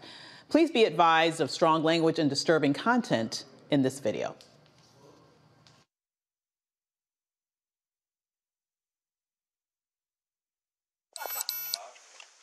Somebody abused me. Shut the fuck up. Shut the fuck up. Shut the phone up. Don't you stop. Relax, oh, relax, relax, relax. Get the fuck off me. Relax. Get the fuck off me, though. Relax. Calm down. Calm down. No, you got Calm down. Good, I got a camera on. Oh. All right, let's go. Are you? Get the fuck off me. Hold me. Come on, let's go. Let's go. Come on. Get the fuck off my neck. I'm not choking you. No, you're choking me. I'm not choking you. I'm not choking you. Relax. Get the fuck off my neck. Relax. Well, get the fuck off my neck. Let's go. You're get on. off my neck. Whoa, Yo, what are you on my neck, though? I'm not on your You're neck. You're on my I'm neck. not. I'm on your shoulder. No, you're on my fucking neck. Go ahead in here. Let's go, man. Have a seat. Get the fuck off.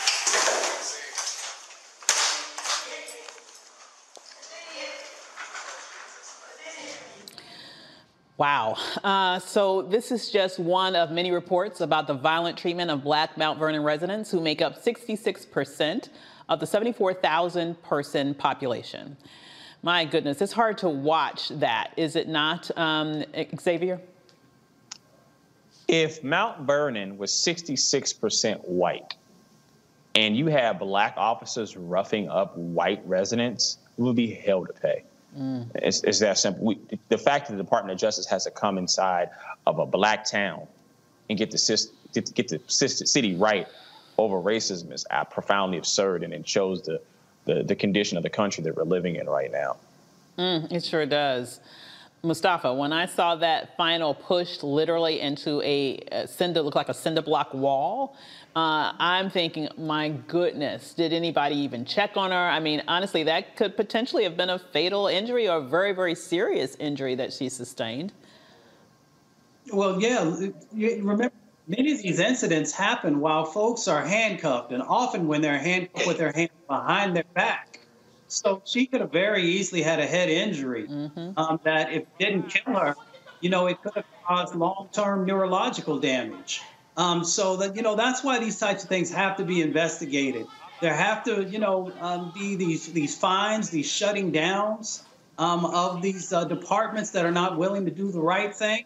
Um, because we see it time and time and time again, and that's why you have to have a Department of Justice that that is willing to lean in. Um, hopefully, you know, we can have change happen without that, but we haven't seen it in the past. Um, so we can no longer take uh, a break and say, well, maybe they'll finally start to get it right. In many of these police departments across the country, you got Absolutely, and, and as I as I watch that that tape, I'm thinking you know, some people may say that, see that, and say, oh my goodness, she was mouthing off at, at the cop the entire time. But the bottom line is, uh, aren't they supposed to be trained? I mean, not everybody that you're going to arrest is somebody that's just going to be like quiet as a church mouse. So they're, are, they're supposed to be trained to understand uh, that this is their profession to deal with any sort of situation like there where they can maintain their own decorum and not in, get, get in their feelings. It seems like to me that he got frustrated, and at that point, he decided, hey, I'm going to shut her up one way or the other. De escalation de-escalation, de-escalation. We don't see that given the privilege to African Americans in their interactions, oftentimes with law enforcement. It is violence should not be the answer for de-escalation for police. Mm-mm. Recognizing the particular situation that is at hand, that is without the bias of the particular officer, um, would cause so many interactions that are mostly start with nonviolent traffic offenders that maybe even that shouldn't even happen in the first place, leading to people being roughed up, being disrespected. I mean, it doesn't matter what she's saying. De-escalation with violence is never going to be the answer, and that's how. And it, it shouldn't. That's not how other communities are treated, but it's how our people are treated. And it's and it's, it's, happening in a town that's 66% black. It's it's it's it's it's open season and it needs to end. It's time for the open season on Black Lives to be able to mind their own business, go where they want to go, do what they want to do with their lives. Just leave us alone, please. Mm, yeah, absolutely. So, still to come, our marketplace segment brought to you by Verizon. The pandemic shut down his nightclub. So he had to switch up his business plan. When Roland Martin Unfiltered returns, we'll talk to the owner of District Market Green Grocer, Houston's first black owned grocery store. But first, a quick break. You're watching Roland Martin Unfiltered on the Black Star Network. We'll be right back. Oh, that spin class was brutal. Well, you can try using the Buick's massaging seat. Oh, yeah, that's nice. Can I use Apple CarPlay to put some music on? Sure. It's wireless. Pick something we all like. Okay, hold on. What's your Buick's Wi-Fi password? Buick Envision 2021. Oh, you should pick something stronger. That's really predictable. That's a really tight spot. Don't worry. I used to hate parallel parking. Me too. Hey. Really outdid yourself. Yes, we did. The all-new Buick Envision, an SUV built around you. All of you. Betty is saving big holiday shopping at Amazon. So now, she's free to become Bear Hug Betty. Settle in, kids. You'll be there a while. Ooh, where you going? You know how some carriers give you so little for your older busted phone you just end up living with it? I don't think so. Verizon lets you trade in your broken phone for a shiny new one. You break it, we upgrade it. You dunk it, doggy bone it, slam it, wham it, strawberry jam it. We upgrade it. Get a 5G phone on us with select plans. Every customer, current, new, or business. Because everyone deserves better. And with plans starting at just $35, better costs less than you think.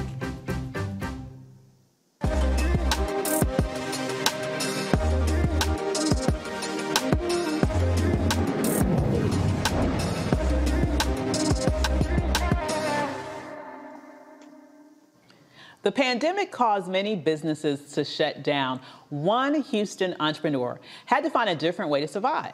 So when his club closed, he opened a grocery store. District Market Greengrocer is the first black-owned grocery store in Houston, Texas. Joining us now is the owner, Robert Thomas. How you doing there, Robert? Hello, everyone. How you doing? Oh, good. It's so great to see you. And I love, love, love this story because you to me are showing the world really what an entrepreneur looks like, right? When, when life gives you lemons, you make lemonade. Uh, let us know, you know, what happened when, when, when the pandemic hit and you knew you had to shut down your club. What was the first thought that came through your mind? Of course, uh, panic settled in for me, and uh, I didn't uh, confusion. Um, I didn't have no sense of direction.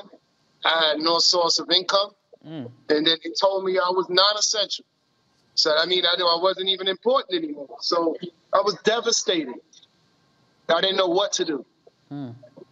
Well, what's powerful to me about you is that you didn't let that stop you. I, I, and, and this is such a beautiful story to me because, once again, this is the beauty of entrepreneurship you got in essence shut down. Your way of living. The, the, beautiful the thing about entrepreneurship here you know you don't get no direct deposit right? You only eat what you kill. And, and, if somebody comes and say you have to shut down your store then as you mentioned you or your club in this instance you had no uh, way of bringing in revenue. And so i guess what you did was maybe did you survey the land and said well what business can i get in now that is essential uh, no, it, it, it, didn't even come to me as a business idea at first. Uh, the way it started was, of course, it was so hard to get into uh, stores, grocery stores, and supermarkets. So, mm-hmm. to go to farmer markets and pop up shops, and from there, I noticed um, uh, that I run. I started running into some good products, hmm. and uh, of course, these pop up shops have black vendors, and uh, seeing their farming products, their different things that they make by hand. And I'm wondering to myself, why aren't any of these products in any of the major grocery stores? Mm. And that was the beginning of this place here. Once I noticed that we don't have anything on the shelves. Mm. Wow. Nothing on the shelves. So that means that we're not part of the everyday American dollar that's being spent on a day to day, on a minute to minute, second to second basis. Everyone needs groceries. Everyone. Absolutely. Everybody does need groceries. And I remember at the beginning of the uh, pandemic, people were going into the grocery stores and spending like drunken sailors. I mean, they were getting everything. Remember, they were getting everything they could get their hands on. But what I love about your idea here is that you tapped into a problem that is the case in tr- the traditional grocery stores. I wish I could remember the statistic, but I have a friend of mine who is a chef, and he talks about how like a very, very minute percentage of all of those thousands of products that we see in grocery stores is even owned by black business people. You know, they're not coming from black businesses. You saw an opportunity there for black owned companies that were producing great stuff to get shelf space and you said hey i can create a store that that does that for them that was really a revolutionary thought yes that, that, that's exactly what i had in mind so at this moment at this very time i'm actually in my grocery store so everything in here is from a black vendor so wow. we have customers coming if they buy, um, I have a new vendor that came in today. His brother Muhammad. He serves. Uh, he makes loaves of bread. He's a Muslim. He makes uh, from the Nation of Islam. He makes bread, loaves of bread. I have a vendor that gives me eggs. Uh, it's awesome. It's coming together. Fruits, vegetables. I have a juice bar. Um, I'm looking to get a black vendor. He does uh, toilet paper and paper towels. Uh, black another vendor. I'm going to be working with uh, he um uh, he makes his own light bulbs. Light bulbs. Wow. Yes, yes. Now here's the the the, the, the I, I, call it. It's definitely a blessing for me. Yeah. Um, from doing these type of interviews, um, I've been on the news uh, here at Fox, KHOU 11. Um, I was in the Houston Business Journal. I uh, talked to a retired Congress, uh, not a congressman, city councilman here in Houston, Texas. He retired. He put me on his radio show. So from this, it's bringing me resources. And one of the best resources I connected with is this man. He's um, in the islands, and he's in, he's um, connected with the ag- agricultural program that they have going through the Caribbean islands. So what they're looking for is a representative in the United States where we can get some of our brothers and sisters that farm abroad to get a, get us good natural organic food over here. Mm-hmm. So I'm going to have a program with him where he's going to send me 40 foot long containers of fruit and vegetables for me to become a major distribu- distributor distributor um, in Texas. So I'm, I'm excited about that. Like it'll be far as your eye can see. I have produce. Oh my Um, goodness, I love it. I love it because not only are you helping these black businesses that would not be given the time of day in the sort of quote unquote traditional grocery stores, you're also helping the community because we know how difficult it is in terms of the problem of food deserts that we tend to face uh, in black communities. Here you are with healthy foods uh, that you are giving people in the form of uh, fruits and vegetables and your juice bar and all that. You're making it available where people can easily get it. So it sounds like it's a win-win for everybody. I want that's my that's that's my uh, that's my agenda. Well, uh, create a system where we all can win.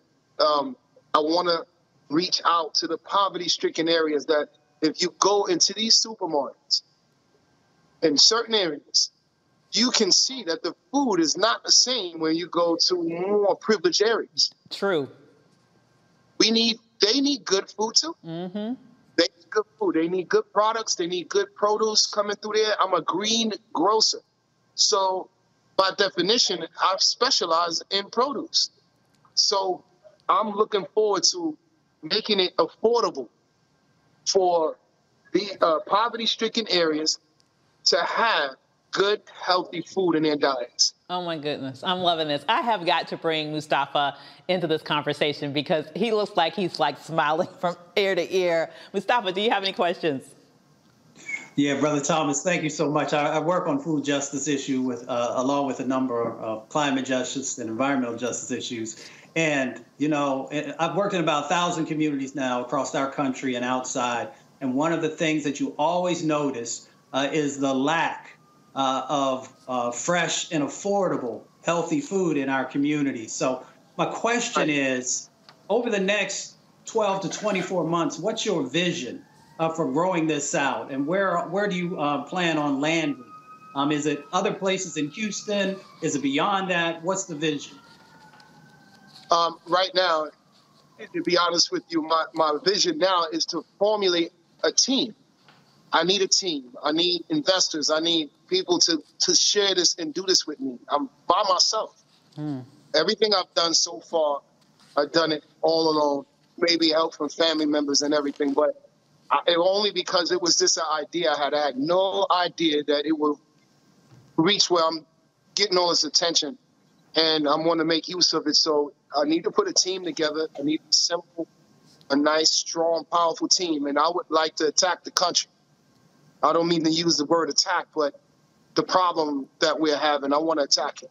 So I'm talking about uh, like HEB here. HEB is a popular um, supermarket here. They have over 300 stores. I want more than 300. I want as many stores I can open, and all in the right areas where it's needed. That's that's my goal. And not only that, I'm very competitive. I want district market to be mentioned along the giants. You know, Mm-hmm. I just I just would like to see that for us, and I'm taking the black vendors with me. Mm, beautiful. I'm loving it. Xavier, any questions from you? Sure. As a vegan chef, uh, I appreciate uh, Brother Thomas bringing healthy, fresh fruit and vegetables in the community that needs them. Um, and how do you uh, propose educating the community on why your services are important and how you are creating the pipelines specifically for black-owned distributors? You talked about having soy candles and that and creating that avenue, maybe even small business programs, so that they could not just put products on your shelf, but can thrive as you grow and build as you grow. And then how do you get uh, basically attach yourself to Black wealth? So they are supporting you as you build and grow and you scale your business. Okay. Whoa, that's some good question. And okay, um, let me see if I can answer it in parts, if that's okay. Um, the first question was, I believe, about it is about education. Um, I'm an advocate. As you can see right here, I have my juice of uh, green vegetables here. And um, I'm an advocate for greens, green, green, green vegetables must exist in our diets.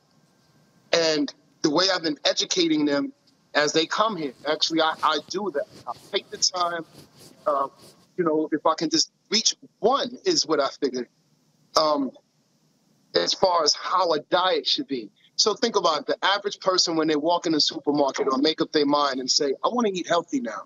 They make up their own version of it. Mm-hmm. You know, I'm just going to start eating vegetables. So a lot of things I need to educate the people on is that food is medicine. That's where they're getting the medicine from. It's from the things that come out of the ground. So you can eat things, combine certain things you eat, and it can heal you or make you feel better. They don't like for you to use the word heal, but it can make you feel better. Food can make you feel good, and it can help you with some of your medical conditions. So the number one cause of um, some of the problems I see that plagues the black community is digestion problems. So I, I, what I do here is everyone that walks the if I have to give it to them for free, I will. I want to put greens in my brothers and sisters' bodies to help them um, be able to have good functioning bodies that can absorb good nutrients. You cannot do that if you have bad digestion. So that's my angle of educating. Um, uh, how I'm helping um, streamline some businesses through my building, through what I'm doing is I just serve as a platform. My business model is designed strictly for the micro uh, uh, our business. So some of these vendors I have here, they literally are just making products at home. And I have some vendors that are making very good money uh, um, as a start. Some of them never been in the store before, and their products are in here. And that is a major help for them. They're getting exposure.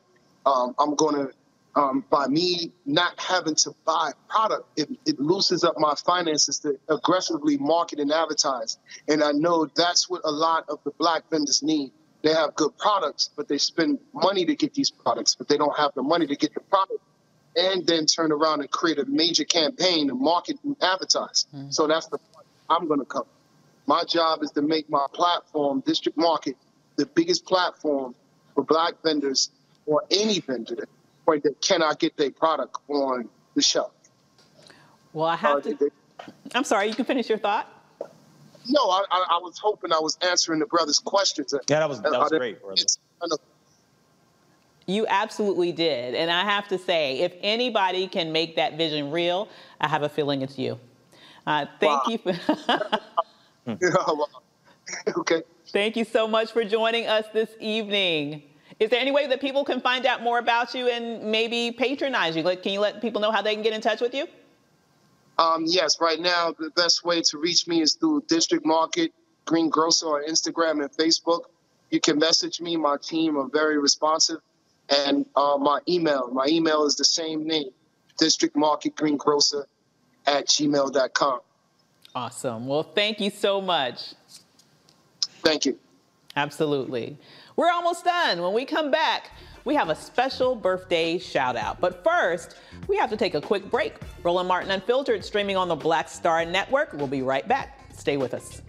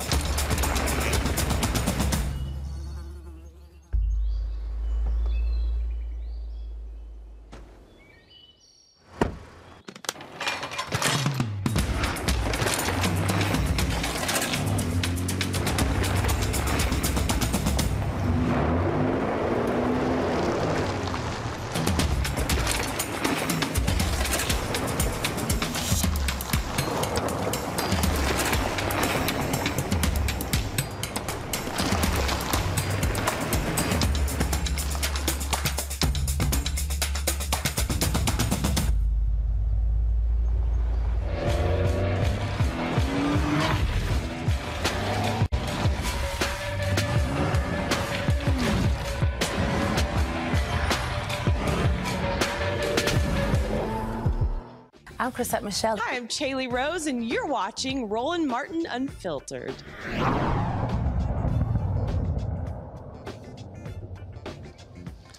The Los Angeles Lakers organization is making history. Keisha Nix becomes the first black woman vice president in the organization. She will lead the charitable affairs department. She previously served as executive director of the Lakers Youth Foundation. Wow, here we go making history, guys. What do you think? We have a sister up there in the LA Lakers. Mustafa, do you think this is going to be just the, the first one breaking down the doors? I, I sure hope so. It, you know, it, has been a long time coming. It Should have happened a long time ago, but I'm glad this sister has been able to break through that glass ceiling. And I hope that the next move is for presidencies and ownerships of these teams. And the Lakers have been on the cutting edge on some issues, um, so kudos to them uh, for you know uh, acknowledging uh, and giving this sister the platform to to be able to show the amazing things that she and other uh, sisters will be able to do. Absolutely. Absolutely. And we want to wish a very special happy birthday to Brigadier General Charles McGee. McGee is the oldest living Tuskegee Airman pilot, and he turned, get this, 102 years old today. McGee flew for over two decades and had many accolades for his service. He flew in over 400 combat missions in more than 30 different types of aircraft. In case you didn't know, the Tuskegee Airmen were a group of primarily African American military pilots and airmen who fought in World War II and who formed the 332nd Expeditionary Operations Group and the 477th Bombardment Group of the United States Army Air Force. Isn't that powerful, uh, Xavier, to see this amazing American hero reach that milestone of 102? There, were, last time he was alive, when he came, I mean, when he first came to Earth, there was a pandemic we had before. I mean, that's how long he's been here. I mean, he's seen so many different things happen in our country. Um, God bless him. Happy birthday, my brother. Um, you, we are very, very proud of you. You, uh, you, you're a living legacy and a testament to the will of our people when we are faced with extraordinary circumstances. Um, to get to 102 is an absolute blessing, um, and we're so happy to have him here, being a beacon of our community. Absolutely. Well, I couldn't have said it better myself. Now, before we go, we want to take a moment to remember Pearl Harbor. It's, it's been eight decades since the attack on Pearl Harbor, the date that changed the course of a nation and led the United States into World War II. 2,403 people died and 1,178 were injured when USS Shaw exploded after being hit by Japanese bombs on December 7, 1941. Today, we remember those who died that day. The first Pearl Harbor Day was held in 1994 after Congress designated December 7th as Pearl Harbor National Remembrance Day. Well, that's it for us tonight. I want to thank my amazing panel, Mustafa Santiago and Ali and Xavier Pope for joining us. And thank you for joining us here on Roland Martin Unfiltered, streaming on the Black Star Network. If you haven't done it yet, download the Black Star Network on all of your devices, right? And if you want to support us, please do, okay, as we can continue to bring you stories that matter. So support us on Cash App uh, at Cash App slash RM Unfiltered. Support us on PayPal at paypal.me, R Martin Unfiltered. Support us on Venmo and Zelle at venmo.com, RM Unfiltered, and Roland at Roland Martin, RolandSMartin.com. I'm Dr. Avis. Ray Baker will be your host tomorrow, but I'll be back to see you on Monday. Have a great evening, and don't forget to holla.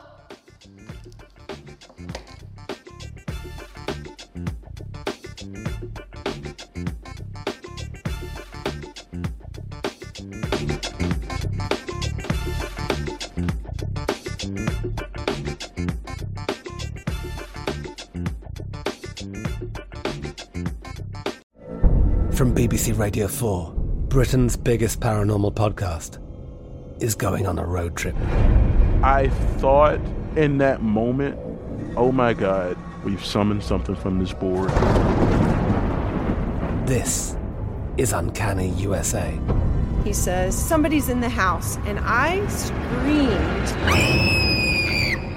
Listen to Uncanny USA wherever you get your BBC podcasts, if you dare.